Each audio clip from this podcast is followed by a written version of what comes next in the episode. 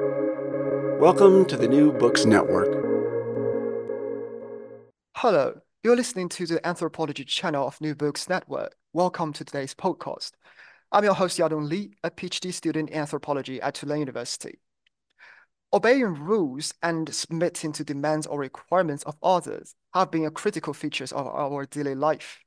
Without compliance and obedience, there can be no orderly functioning of social life.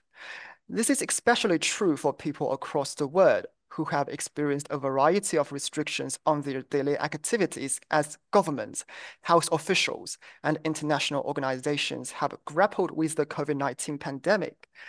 The added volume we will discuss today is about compliance, about how to understand the practices and reasons of compliance in different socio-cultural contexts. Ultimately, this volume provides us with an alternative approach going beyond the dichotomous model of repression and resistance. I'm very glad to invite one of the editors of the volume, Dr. Will Rollason, to talk about this insightful new book. So welcome to New Books in Anthropology, Will. Thank you very much indeed. Okay, thank you for joining us. So the new book we will discuss today, Compliance, Cultures and Networks of Accommodation is published by Berghahn Books in 2023. Dr. Will Rollason is a senior lecturer in anthropology at Brunel University London. His research has focused mainly on Papua New Guinea and Rwanda. He wrote articles about youth, sports, and politics. Another editor of the volume, who unfortunately is not here today, is Professor Eric Hirsch. Professor Hirsch is professor in anthropology also at Brunel University London, and his research also focuses on Melanesian anthropology.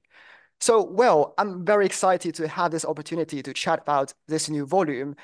But before our conversation, could you please introduce yourself to our audience? What brought you to anthropology and what are your research interests? Uh, yeah, thank you very much. Well, as you say, I'm a, I'm a senior lecturer at Brunel University London, uh, where actually I, I, share an office with with Eric. So, uh, you know, we're, we, we, we sit quite close together and we, we've done quite a lot of work together. Um, how did I come to anthropology? I think, like quite a lot of anthropologists, kind of by accident. Um, I started doing when I was doing my undergraduate at the London School of Economics, I started doing a degree in political science, but I couldn't do the maths. Um, and I was doing an elective in anthropology. So I was like, oh, this is cool. Um, and then I was one of those students who never quite, you know, gets round to getting a proper career. So I ended up working in universities rather than uh, having a real job. Um, so I mean, that's how I got to it. I mean, what am I interested in? Um, so, as you say, I've done field research in southeastern Papua New Guinea um, and in Kigali in Rwanda. Um, and what I've been interested in um, in those projects have been things about um, power, um, and particularly uh, power in relation to appearances and to performance. Um, and that was where the things about sport came in and, and also latterly, um, and this is where this book um, sort of jumps off um, in issues about compliance and sorts of relationships in which people come to do what somebody else wants them to do without necessarily um, having to be compelled or coerced or, or, or, or even directly asked to do things. Um, so yeah, that's where I come from essentially. Okay, thank you for sharing all this amazing information. And also, I'm also not at not good at mathematics at all, so I can totally understand. so, um, about the book, compliance is a theme both very familiar and strange to us, whether it's in everyday life or in anthropology, particularly. So, specifically, it's hard to find the right words to describe or explain compliance, particularly about its significance because we all know it's important in our social life, but we it's hard to explain why it is important. So as a volume about compliance, what do you want to accomplish through this book, or what is the shared focus of all the contributions of this edited volume? Okay, so I suppose one place to start is to think about the book provocatively, if you like. So what we wanted to do was to get our contributors to think about compliance as the opposite of resistance if you like. Um, so anthropologists, like on the whole, have liked since, I suppose, the late 1970s, have liked talking about resistance. Um, and that's meant that non resistant types of relationships sometimes have been sort of de emphasized in a way in, in, in certain areas of scholarship. So we wanted to get people thinking about what would it actually mean to focus in on those relationships of, of non-resistance. Um, but also we wanted to try and get at and to unravel some of the implications of doing that. Um, you know, what would it mean theoretically, actually, to to bring relations of compliance into focus and really to problematize compliance? So, I mean, concretely, the, the book's got chapters about farming in Rwanda and corporate compliance um, in Europe and the USA, tax compliance in, in Scandinavia and Bolivia, medical compliance in South Africa, carbon offsetting, health and safety on building sites um, in the UK, and immigration in Italy. So we've got quite a broad range of sort of substantive topics. But what we'd ask contributors to do and what we'd ask them to think about were the ways in which people do as they're told or do as they're expected to do or how they imagine uh, that they're expected to act how they you know how do they follow rules? How do they follow expectations? And we wanted to think about the things that make those relationships work right? So, what the infrastructures might be that needed to be in place um, for people to to do as they were expected to do, and how that was also related to the persons or, or to the, the political subjects who are involved, and what that would tell us um, about the collectivities in which these relationships take place. So, what we were really trying to do then was to unpack compliance as a sort of optic um, for thinking about social life more generally. Thank you. I can totally agree with you that there is always a space between repression and resistance. So basically, we need to give more attention to how people strategically, but also unconsciously negotiate their everyday life going beyond this kind of dichotomy. It's fantastic to uh, witness this effort to you know explore this space. So the operation of social life requires compliance, especially in times of crisis.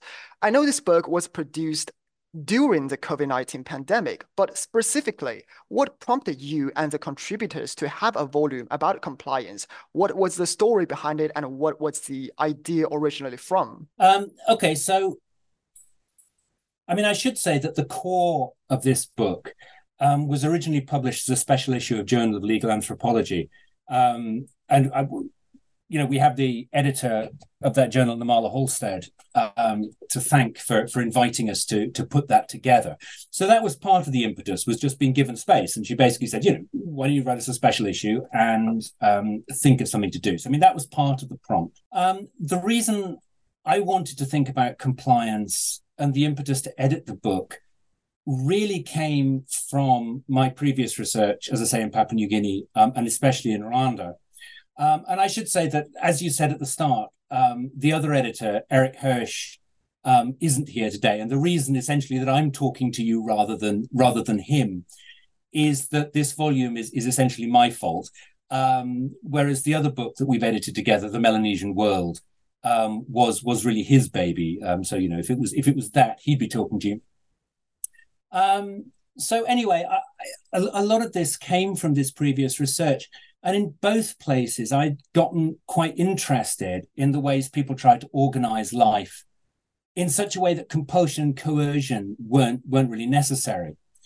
Um, even though those two contexts, across Papua New Guinea and Rwanda, are really very, very different um, in Papua New Guinea, um, where I worked, there was no way. I mean, this was a small island, which is quite a long way from anywhere else. There's no police presence and so on.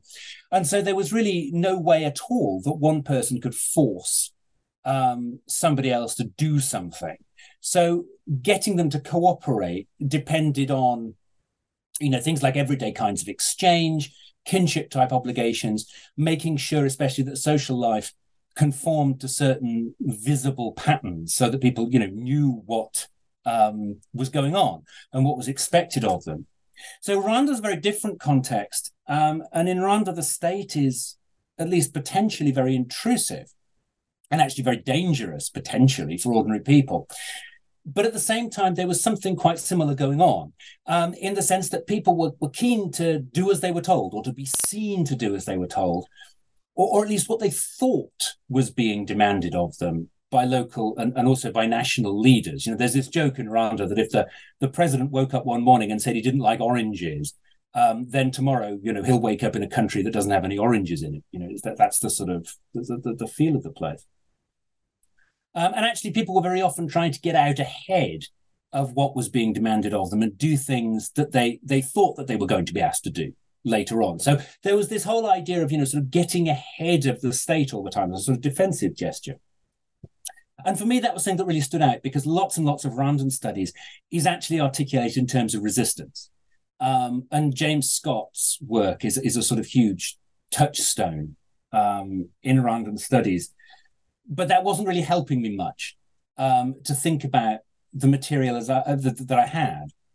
Um, so I, I, got explicitly interested in compliance on the back of that Rwandan research, and actually, it's the center of, of the book that I published. Uh, you'll have to correct me. I think I published it in 2020, uh, but you know, I'm an old man. I don't remember that kind of thing. It came out with with Lexington. It's it's it's called Motorbike People, um, and a lot of the ideas underlying this volume, and of course, they changed as we were working on it and developed.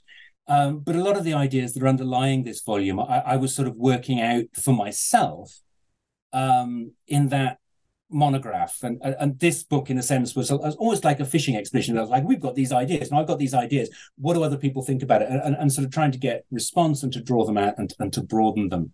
Um, yeah, as, as a basis for thinking about the relations between compliance and resistance uh, and the implications of those ideas for, for, for, what we can say about politics and, and, and, social life more generally. Thank you so much. Thank you for all these uh, clarifications and also the background story of how this idea come from basically is super interesting. So I think it's time for us to focus on the keyword compliance itself. So the most significant keyword in the book, obviously, is compliance. So uh, a simple question is, what are we talking about when we talk about compliance? What do you mean by this term specifically? Right.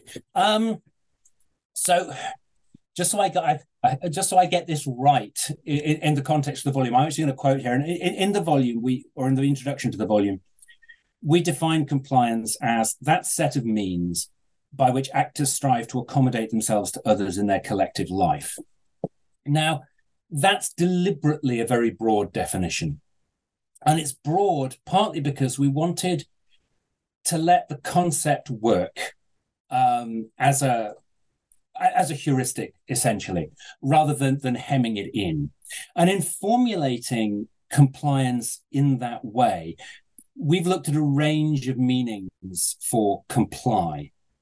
Um, and one of my favorites, which came out when we were looking at everything that you know compliance might mean, um, and also I think one of the most revealing is actually an archaic usage where to comply could mean to weave or to braid. Now, I think that that's really useful as a reading of compliance because it draws attention to compliance as something which is constructive. The activity of getting on with other people, of accommodating to others, as being something which is formative, constitutive, something which essentially weaves um, social life together. Now, I think that that constructive status for compliance is important because, as I said, all too often anthropologists want to talk about resistance as being, you know, the opposite of compliance, which tends to mean that when people do do as they're told, you know, when they just get on with stuff and they get on with getting on with other people, that actually isn't very interesting, or it seems not to be very interesting. So the notion of compliance that we're trying to establish in the book, trying to explore at least in the book, is aimed at drawing attention to the ways in which these sorts of everyday accommodations are, are, basic to collective life.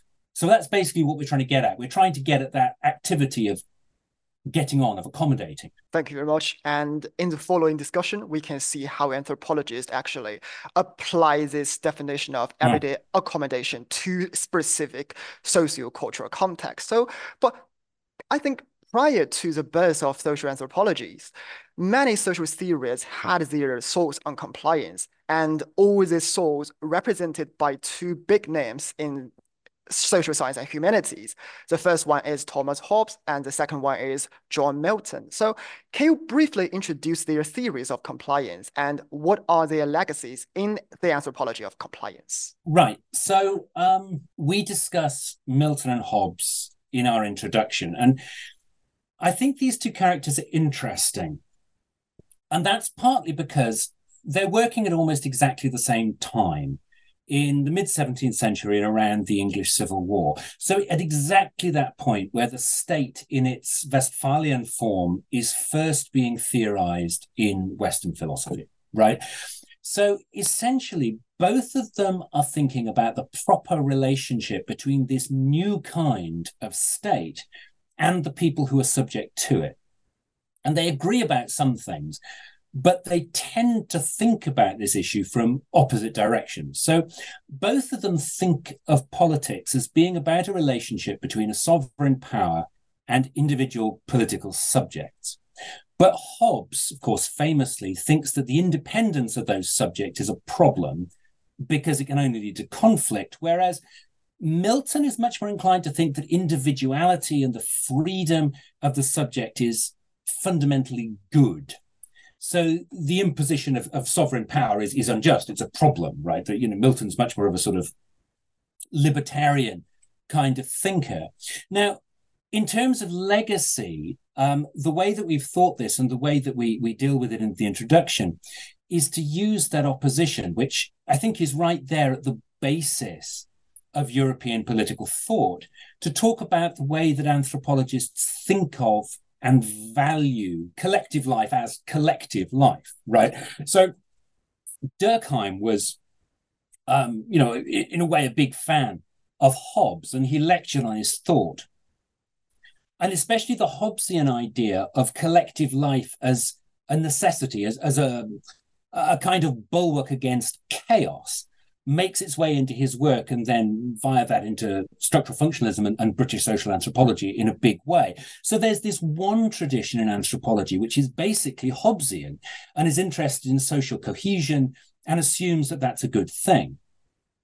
But then on the other hand, there's this other tradition which is more recent, is associated with feminism, neo Marxism, anti colonial kinds of scholarship that's essentially Miltonian in the sense that it, it's suspicious of collectivity, right? And that suspicion takes the form of a critique of, of um, patriarchy or more broadly of um, uh, collective life as, as, as taking the form of a system of domination, right? So the point I think that we make is that anthropology always seems to find itself stuck um, between these alternatives, which are essentially the same sorts of alternatives which are laid down by Hobbes and Milton uh, back in the 1640s.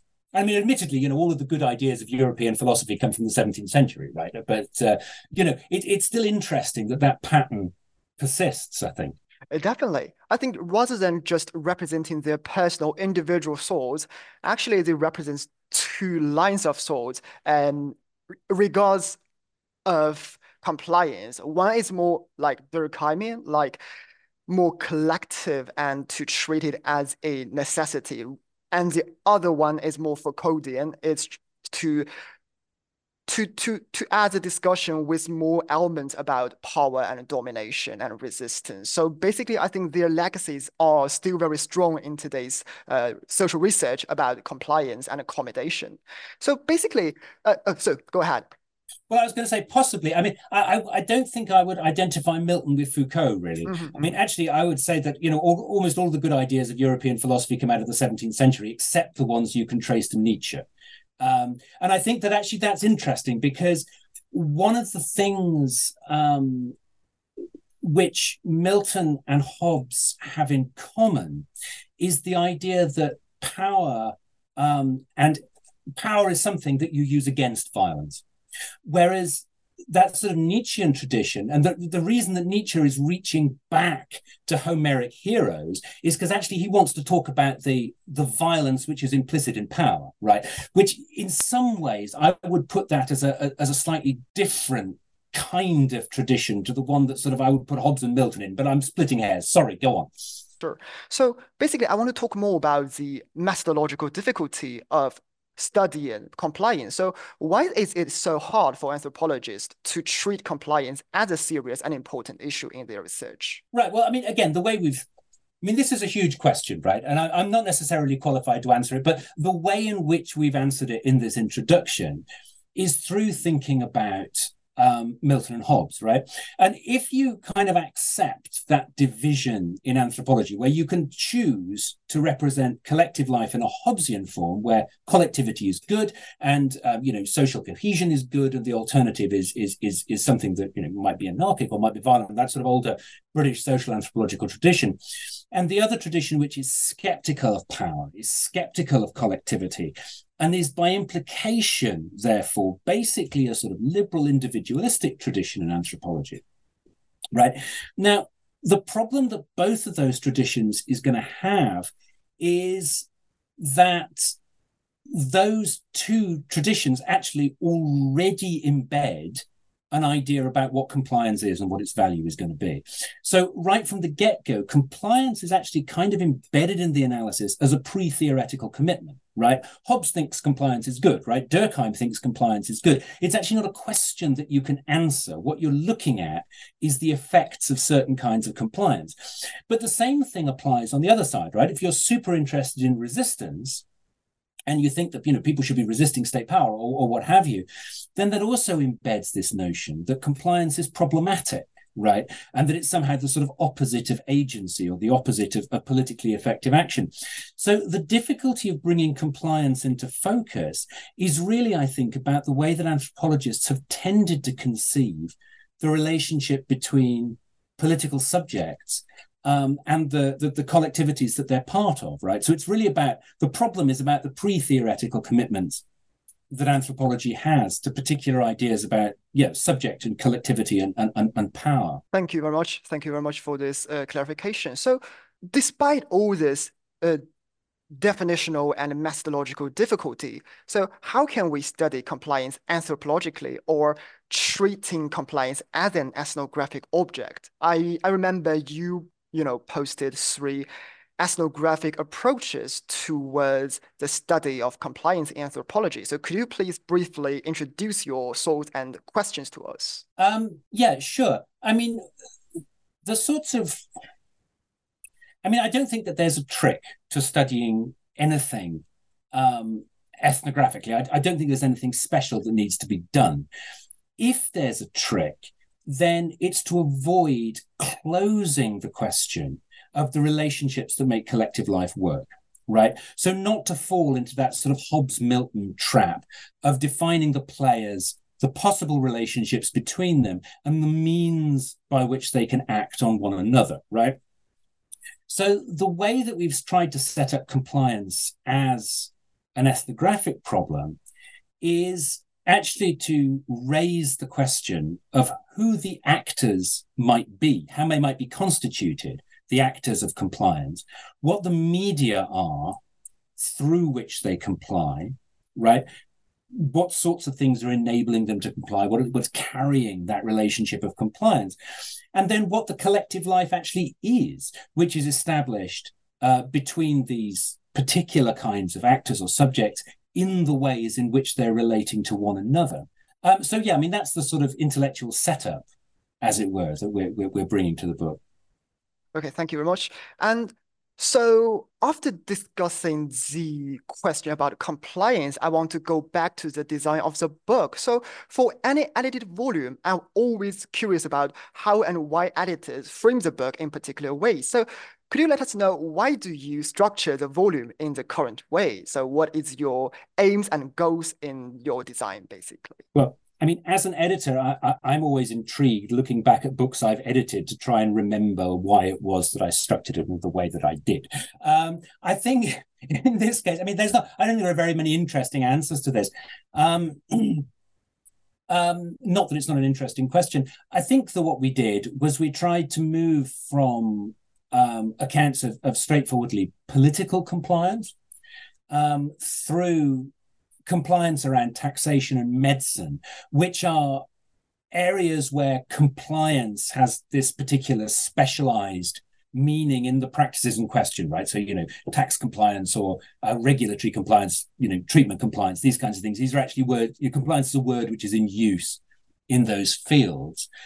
And then from there, we moved into more, I guess you'd say, everyday or unremarked um, forms of compliance at the end. I mean, there is one very important chapter. I mean, obviously all the chapters are important, but there, one of the chapters is very important. Is is, is Steve Sampson's chapter about um, corporate ethics, um, which in some ways is a little bit of an outlier. And, and Steve has been writing about corporate compliance for years, and you know he's he's a great expert.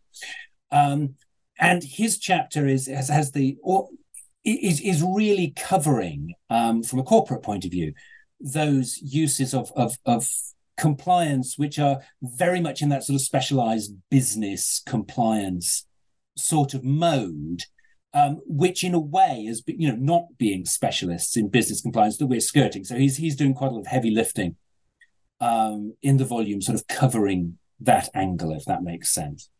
Yeah, it totally makes sense. And so let's discuss more about how to uh, study compliance ethnographically and based on the concrete examples provided by different contributors of the book.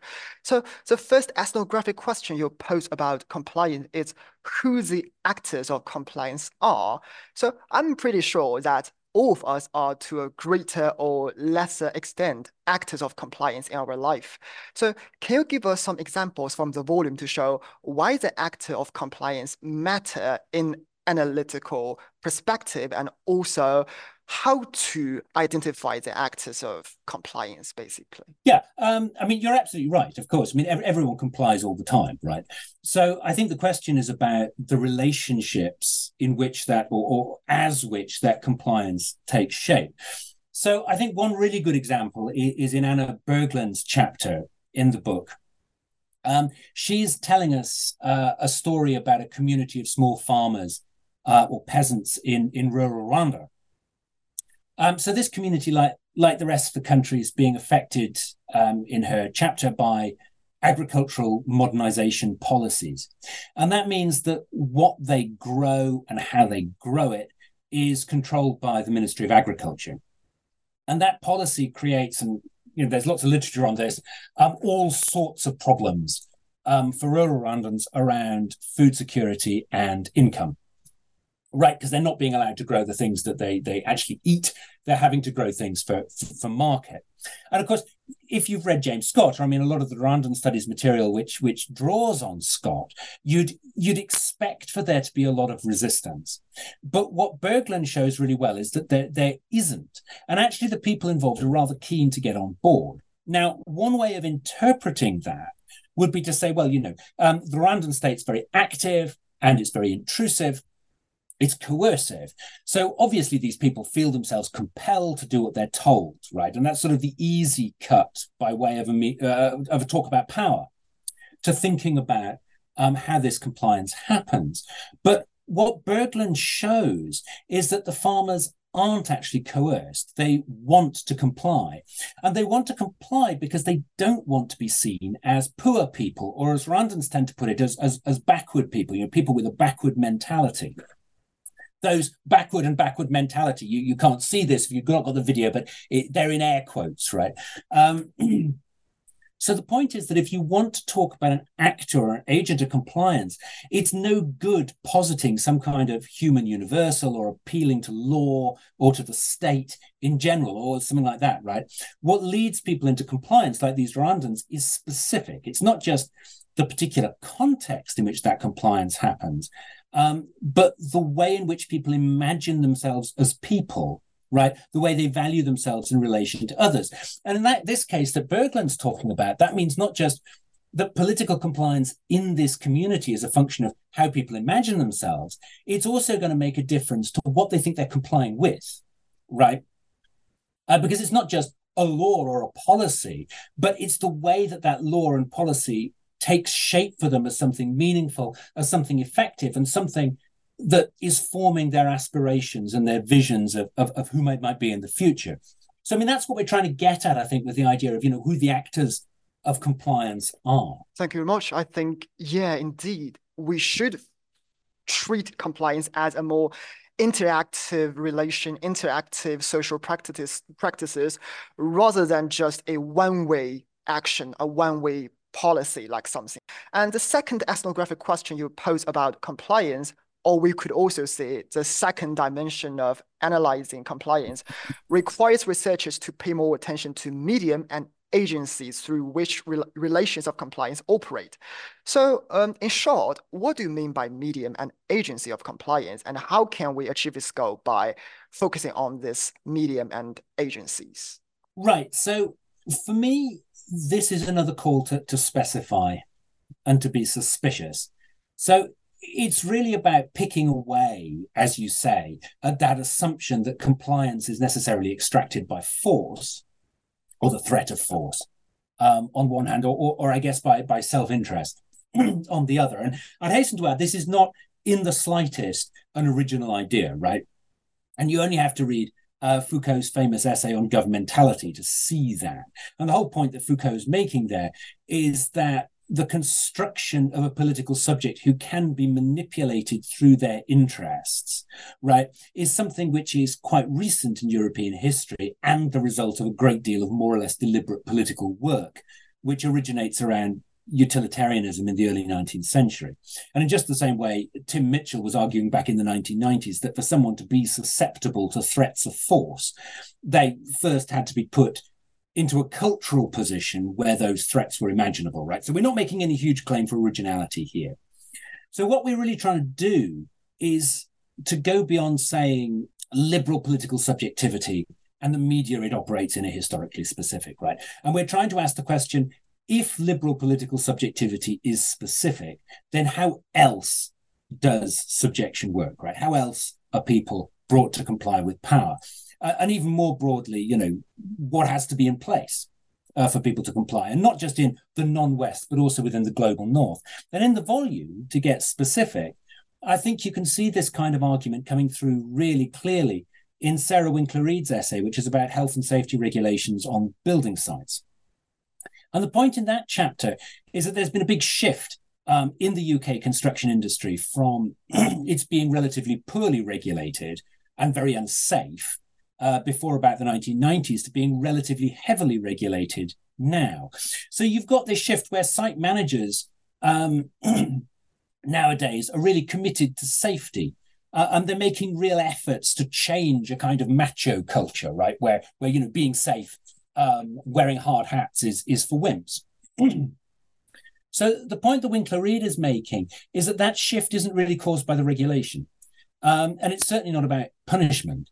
Um, rather, it's about kinship, right? And actually, a sort of rearrangement of masculine work on building sites in terms of household obligations and, and you know people's commitments to one another. So that the best argument for getting people to practice uh, safely at work is that if you get hurt, you're going to let your family down.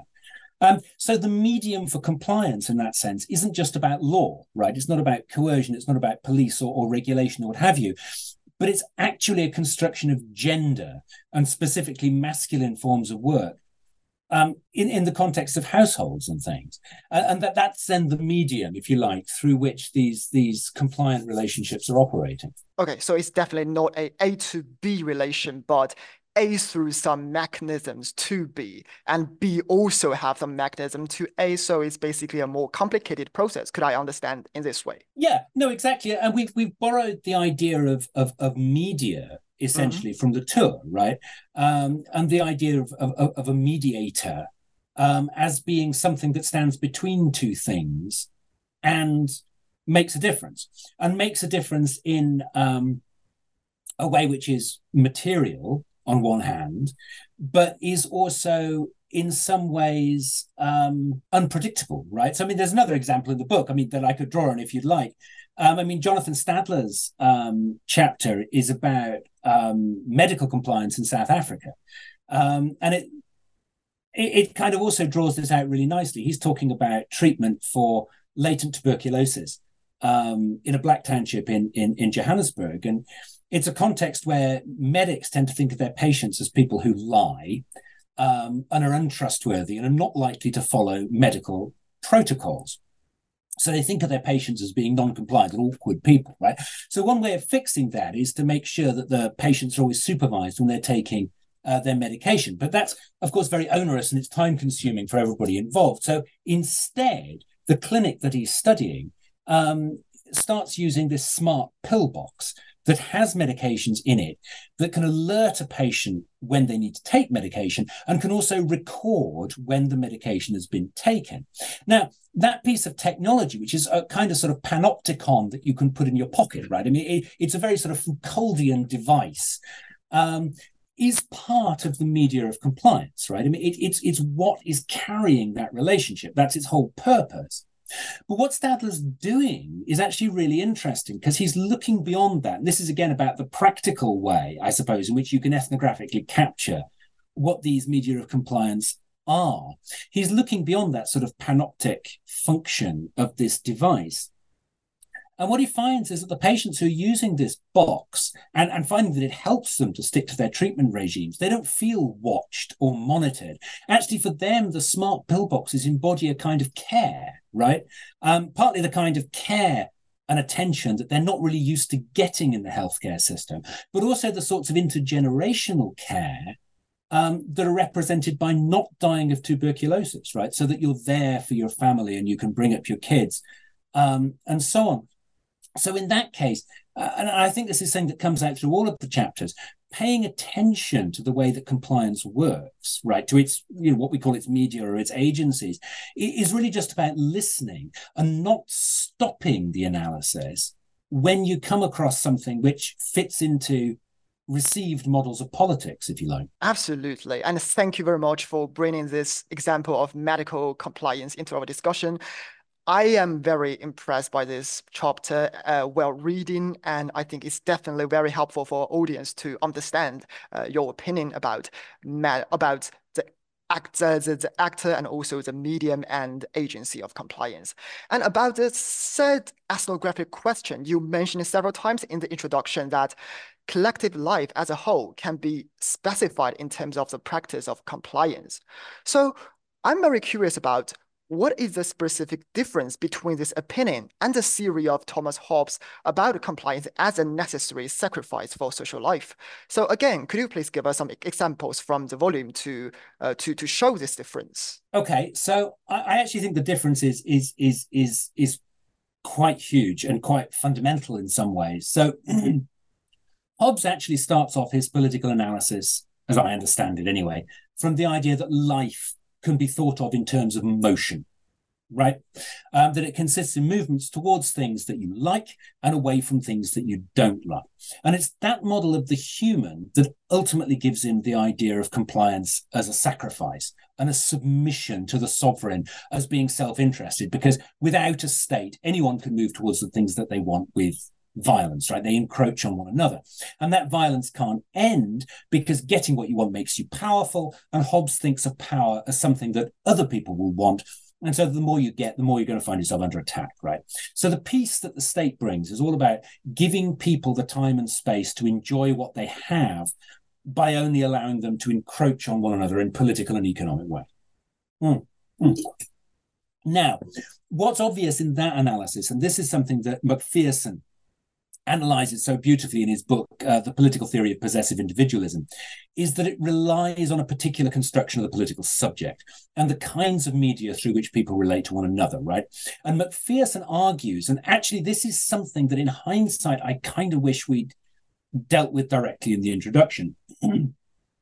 Macpherson argues that the whole political scene in Hobbes is tied to the development of private property especially in land and mercantile capitalism in, in, the 17th century. So the point is that in order to work, Hobbes's political theory already has to know who the subject of politics is and the ways and means of that politics, right? So, you know, to have this notion of the collective as this collective sacrifice, you need to have this subject and you need to have the idea of violence and the idea of encroachment. So, that issue about the constitution of collective life, for me, uh, and in contradistinction to Hobbes, follows from what we've already been talking about in terms of who complies, what, what kind of actor we're looking at, and how the compliance happens, the media and agencies of compliance, right? So for Hobbes and also for Milton and, and for Locke and that whole tradition of liberal thought, what social life looks like and what it should look like follows directly from a definition of the political subject and the ways that subjects can relate to others and the way that they relate to authority. Now that's fine, right? I mean, that, that's a particular construction of collective life, and it's a very influential one. But if, as we've asked the authors in this volume to do, you start to question the nature of the political subject, the sorts of relations that subject can enter into, then you're going to find out that the whole form of the collectivity is going to be different, right? I mean, this is essentially the basic observation that any theory of power has also to be a theory of the subject and a theory of relationships, right? I mean, that, that's kind of what what's going on here. Um, so in this volume, I think you can see this happening in a really interesting way in what are in some ways the most conventional chapters about compliance, which are the ones about taxes. So there are there are two big chapters about taxes. Um, one of them is by um, Lotte Bjørkent Larsen and Benedicta Brugger, who write about attempts to apply um, the same OECD guidelines on tax compliance for multinational corporations in both Norway and Sweden. Right, so it's a comparative thing. Um, and these are efforts to make government oversight of corporate tax affairs less adversarial, more cooperative, and therefore more efficient. Now, you'd think, given that this is Norway and Sweden, that they're really similar places where the outcomes of doing essentially the same kind of thing um, would align very closely. But actually, what they find is that the outcomes are, are completely different. Um, the Norwegian business community, you know, this sort of corporate, they, they, they follow um, this policy through one particular corporation. Um, and they think the whole thing's a bit of a waste of time, and, and they're sort of confused about what on earth um, the tax office is trying to do. Whereas in Sweden, the Swedish business community gets terribly angry about it, and the whole thing is totally rejected. Um, and what Larsen and Brugger is showing, I think, is that the respective tax authorities in Norway and Sweden, in trying to change the way that they do corporate taxation, are actually posing a really fundamental question, which is what's a state? Right. And how should it, how does it relate to its citizens? So, you know, what's a citizen as well? And, and how does this relationship work? So these policies, in a way, are actually addressing and in practice trying to change right? What a corporation is, um, how it's going to relate to government, and, and, and, you know what are the means by which that's going to happen. So it, it's really sketching um, a vision of the collective there, and then you've got as a sort of side to that is Miranda Sheild Johansson's paper, which is about um, taxation in Bolivia, um, and the people that she's dealing with in in um, urban Bolivia are, are more interested in using taxation as a way of making claims uh, to land and other kinds of property because their, their, logic is that if you've been taxed for it then it, it, must belong to you in a context where you know property holding is, is, is sometimes a bit questionable and it's a story about the same kinds of institutions right? Taxes government tax offices these kinds of things which are formatted in very very similar ways but again with a totally different set of outcomes and it's not just because they're in a different cultural context, I think, but it's because the Bolivians she's working with want the whole relationship of taxation to be something different and to do different work on the state and in a collective life that's also completely different and made different, I'd argue, by the way they, re- they relate to it. So obviously the state and taxation and, and you know corporations and taxpayers and so on aren't everything that you might find in a collectivity, right? I mean, you want to think much more broadly than that. But in a sense, that doesn't really matter. The, the, the point is that what I think is going on in these cases um, is that states and citizens, taxpayers, are hazarding specifications of collective life, right? They're saying, you know, what are we actually? And, and they're working out what what that collective is in the practice of, of, negotiating about tax. So quite unlike in Hobbes's theory, those specifications of who, you know, who there is and how they might relate and what's going to come of it are actually up for grabs, right? They're, they're, they're not fixed. They're not set at the beginning.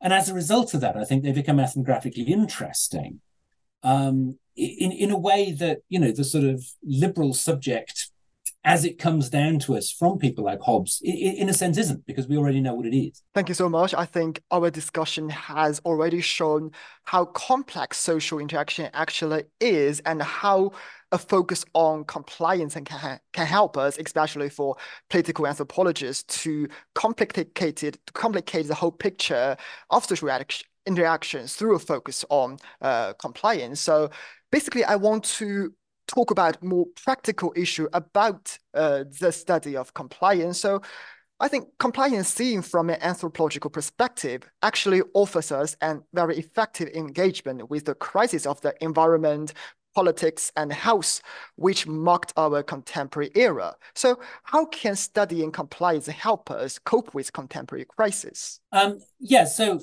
this is something that we, we, we sort of pick up um, in the introduction and also in the in, in the afterword to the book.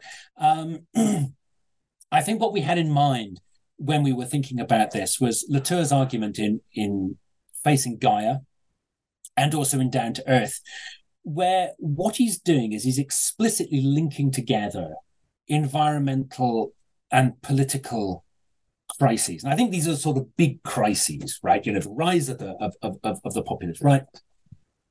And um, the climate crisis.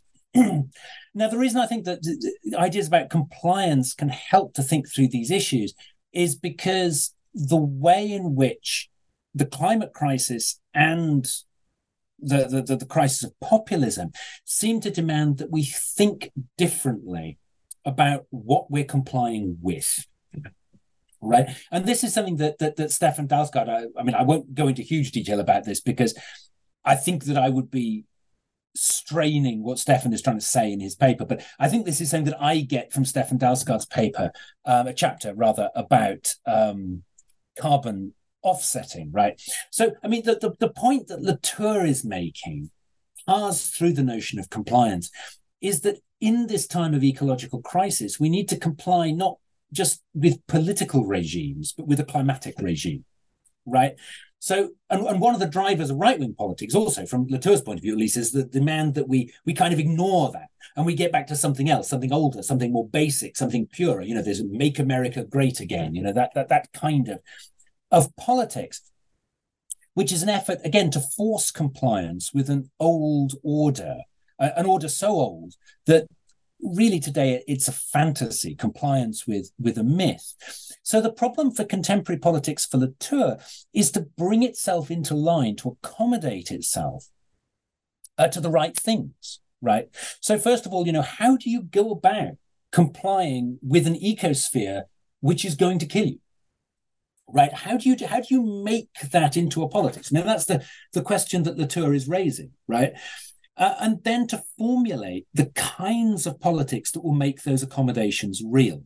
And I think that um, those are problems of you know those are exactly the kinds of problems of compliance that, that we want to raise right? In order to have that kind of politics you have to rethink what the actors of compliance are. Who is complying? What are they complying with? And how are they doing it? You know those are the sort of fundamental questions um, that that speak to yeah this contemporary time of crisis that, that that we find ourselves in.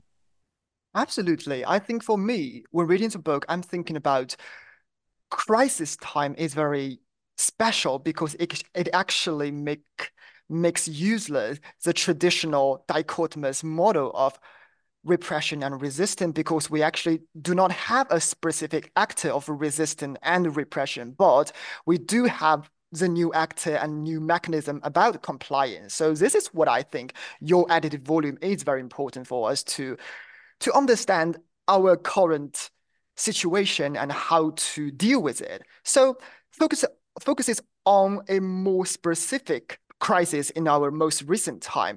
This is a volume produced during the COVID-19 pandemic, which of course is one of the most influential crises in human beings' recent history. So I think it's appropriate to talk about the connection between compliance and the COVID-19.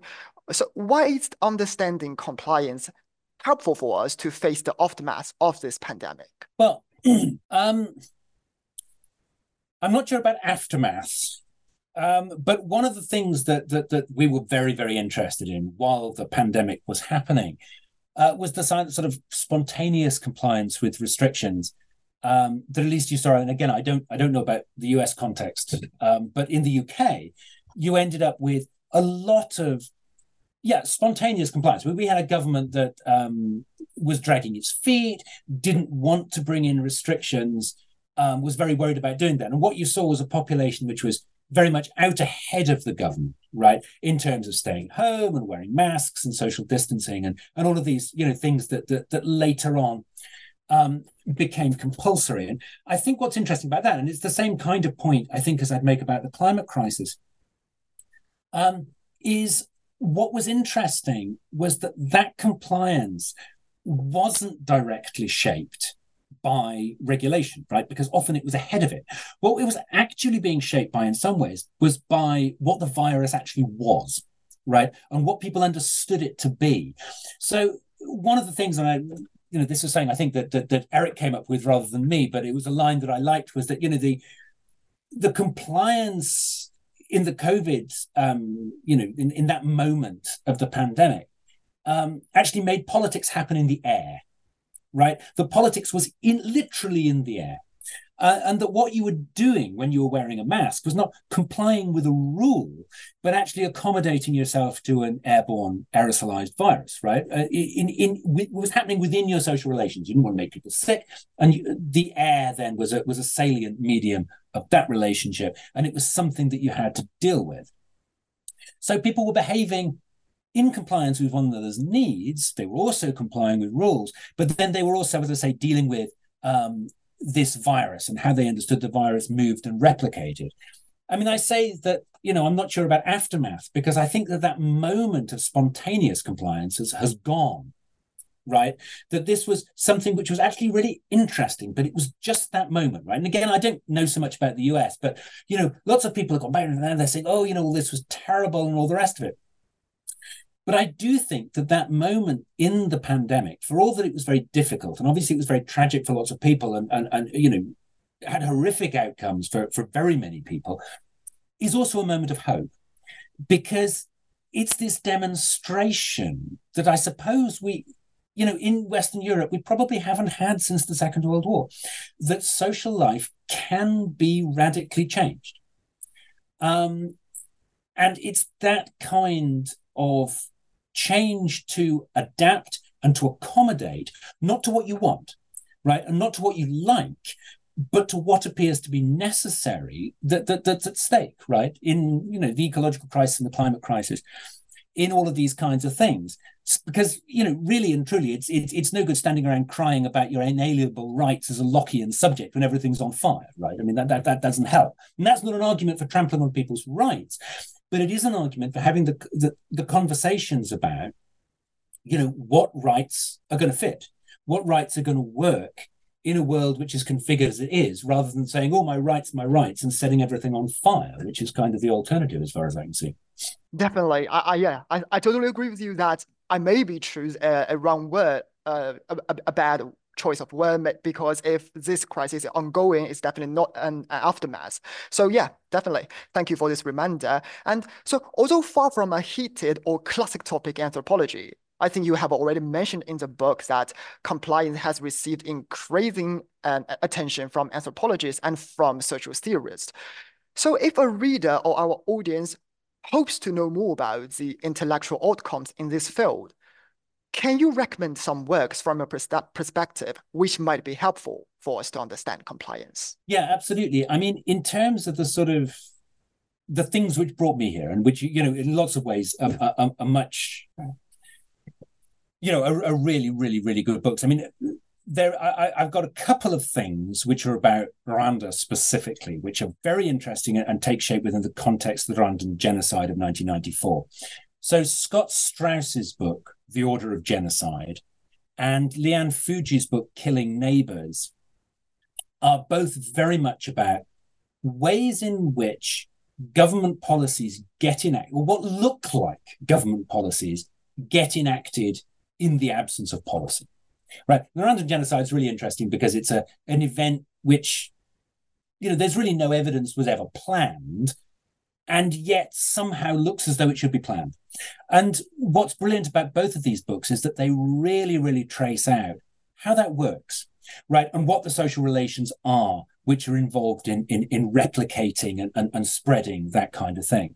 Um, in terms of post-genocide things, Andrea Purdeková's uh, Making Ubumwe um, is a great book and, and, and does similar work in, in the post-genocide context. There's a brilliant article by Nicola Palmer called Re-examining Resistance in Post-Genocide Rwanda, which is in the Journal of Eastern African Studies. I believe that's 2014. And it's very unfashionable and very old. Um, but J.J. Maquet's um, The Premise of Inequality is also a really interesting book um, which is very much about compliance. I mean, those were the kinds of sort of random sources that I use, and I, I think are, you know, are right there in terms of talking about compliance. And of course, there's there's Saba Mahmood, um, who is also interested. I mean, she doesn't talk about compliance as such in the terms that we've talked about it, but of course, she's very interested in um, forms of political agency which are not resistant right in contexts where as a liberal scholar you might you might think they, they should be resistant so i mean her politics of piety um, is a fantastic book um, more slightly more tangentially um, another book which i found really useful and really influential is ryan schram's harvests feasts and graves um, which is actually a book about the same region of southeastern papua new guinea where i did my doctoral fieldwork um, what's interesting about that book is that he's using um, ethnomethodology um, and particularly Garfinkel to talk about the way in which compl- well, compliance, but with the way in which people line up, essentially, right? The way in which they they orchestrate observable kinds of activity that people can join in with and understand what's going on. So, I think that that's theoretically a very, very, very interesting book. Um, other things which I used or, I, I, found really useful thinking about this issue. Um, Holbraad and Pedersen's edited volume Times of Security, um, which we, we make a lot of use of in the in, in the framing the introduction, but it's not directly about compliance, but you can easily read it as a book about compliance. And actually, there's a lot of literature um, which falls into that category of you know things you can read um, as books, which are really interesting books, a really interesting piece about compliance. I mean, you could, of course, go to uh, Marcel Mauss's um, essay on the gift, right, which is fundamentally and actually really interesting, a book about compliance, because you can only have obligation, right? Obligation only makes any sense if you also think about compliance. I mean, another thing which I found really useful thinking these issues through is is is John Law, um, and especially his essay about um, Portuguese navigation and the way that you can construct ships and systems of navigation so that you know you can comply um, with the west coast of Africa and, and and make it round to India. So I mean, there's a there's not that much I think out there. I mean, the Rwandan stuff that not that much that I know anyway, which is directly, absolutely on the topic of compliance.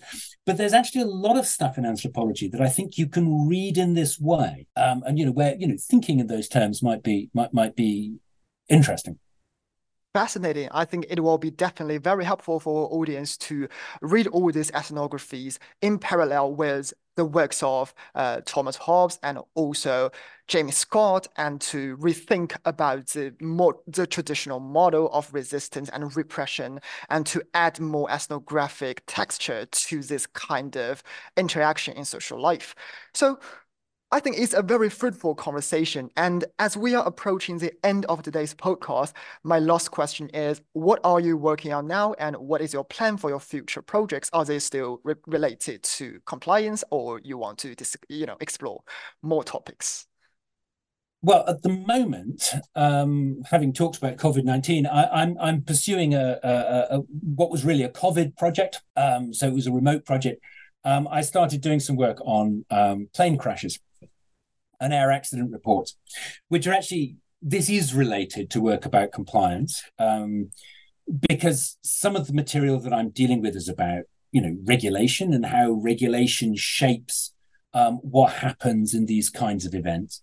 Um, but I'm also interested in um, the idea of human factors um, in engineering and the way in which the notion of human factors um, constitutes subjects of particular kinds and you know formats the sorts of narratives um, that can be told in, in the context of, of disaster. And, and finally, I'm interested in, in air crashes as, as narrative events in themselves. Um, I mean, your question, of course, assumes that I'm an organized scholar who has a plan, which is is is not necessarily true. Um, so, I mean, it's early days. I, I, I've written a bit on that, but we'll we'll we'll see how it we'll see how it develops. I, am on research leave on the sabbatical at the moment, so I'm I'm, I'm working on that stuff, and um, we'll see where it goes. Yeah, definitely. Thank you for sharing all this with us. And to be honest, by the way, I do think football is something really about compliance. Of course, there is some power and domination and resistance on the pitch and off the pitch. But on the pitch, particularly, all the footballers, they actually you know, apply a logic of a compliance of accommodation, immediate accommodation to other players. And so the, the game could continue and, or, you know, all the thing could operate. So basically, it's, it's very interesting because I read your articles and books about football and I'm a football fan. And so I'm thinking about the connection between compliance and football. Uh, I'm, I'm, I'm very sorry if it's a little bit absurd or something. no, no, no, absolutely. I mean, I, th- I think that you're exactly right. Um, and actually, I, I think that games in general um, are a really interesting place for thinking these kinds of things through. And I mean, there's uh, David Graeber um, wrote a little bit, I think, about games. I mean, he was more interested in, in, in, games as the construction of a kind of reality. But again, actually, that that that's the kind of thing that we're talking about. We're talking about compliance, right? Exactly as you say. You know, you don't have to um, be compelled all the time. You know, the referee isn't blowing his whistle all the time. Okay, okay. Thank you so much. Thank you so much. It's very interesting to to to to see this possible connection. So, so Will, thank you so much for your time and thanks for coming to our podcast today. Oh, it's a great pleasure. Thank you. Yeah, the pleasure is all mine. So in this podcast, we will discuss compliance, cultures, and networks of accommodation, an edited volume published in 2023. This volume provides insights from anthropologists around the world about the importance of compliance, how to understand compliance from an anthropological perspective, and how human beings may live both collectively and hopefully during times of crisis through strategically practicing compliance. Thank you for listening to New Books in Anthropology, and we will see you next time.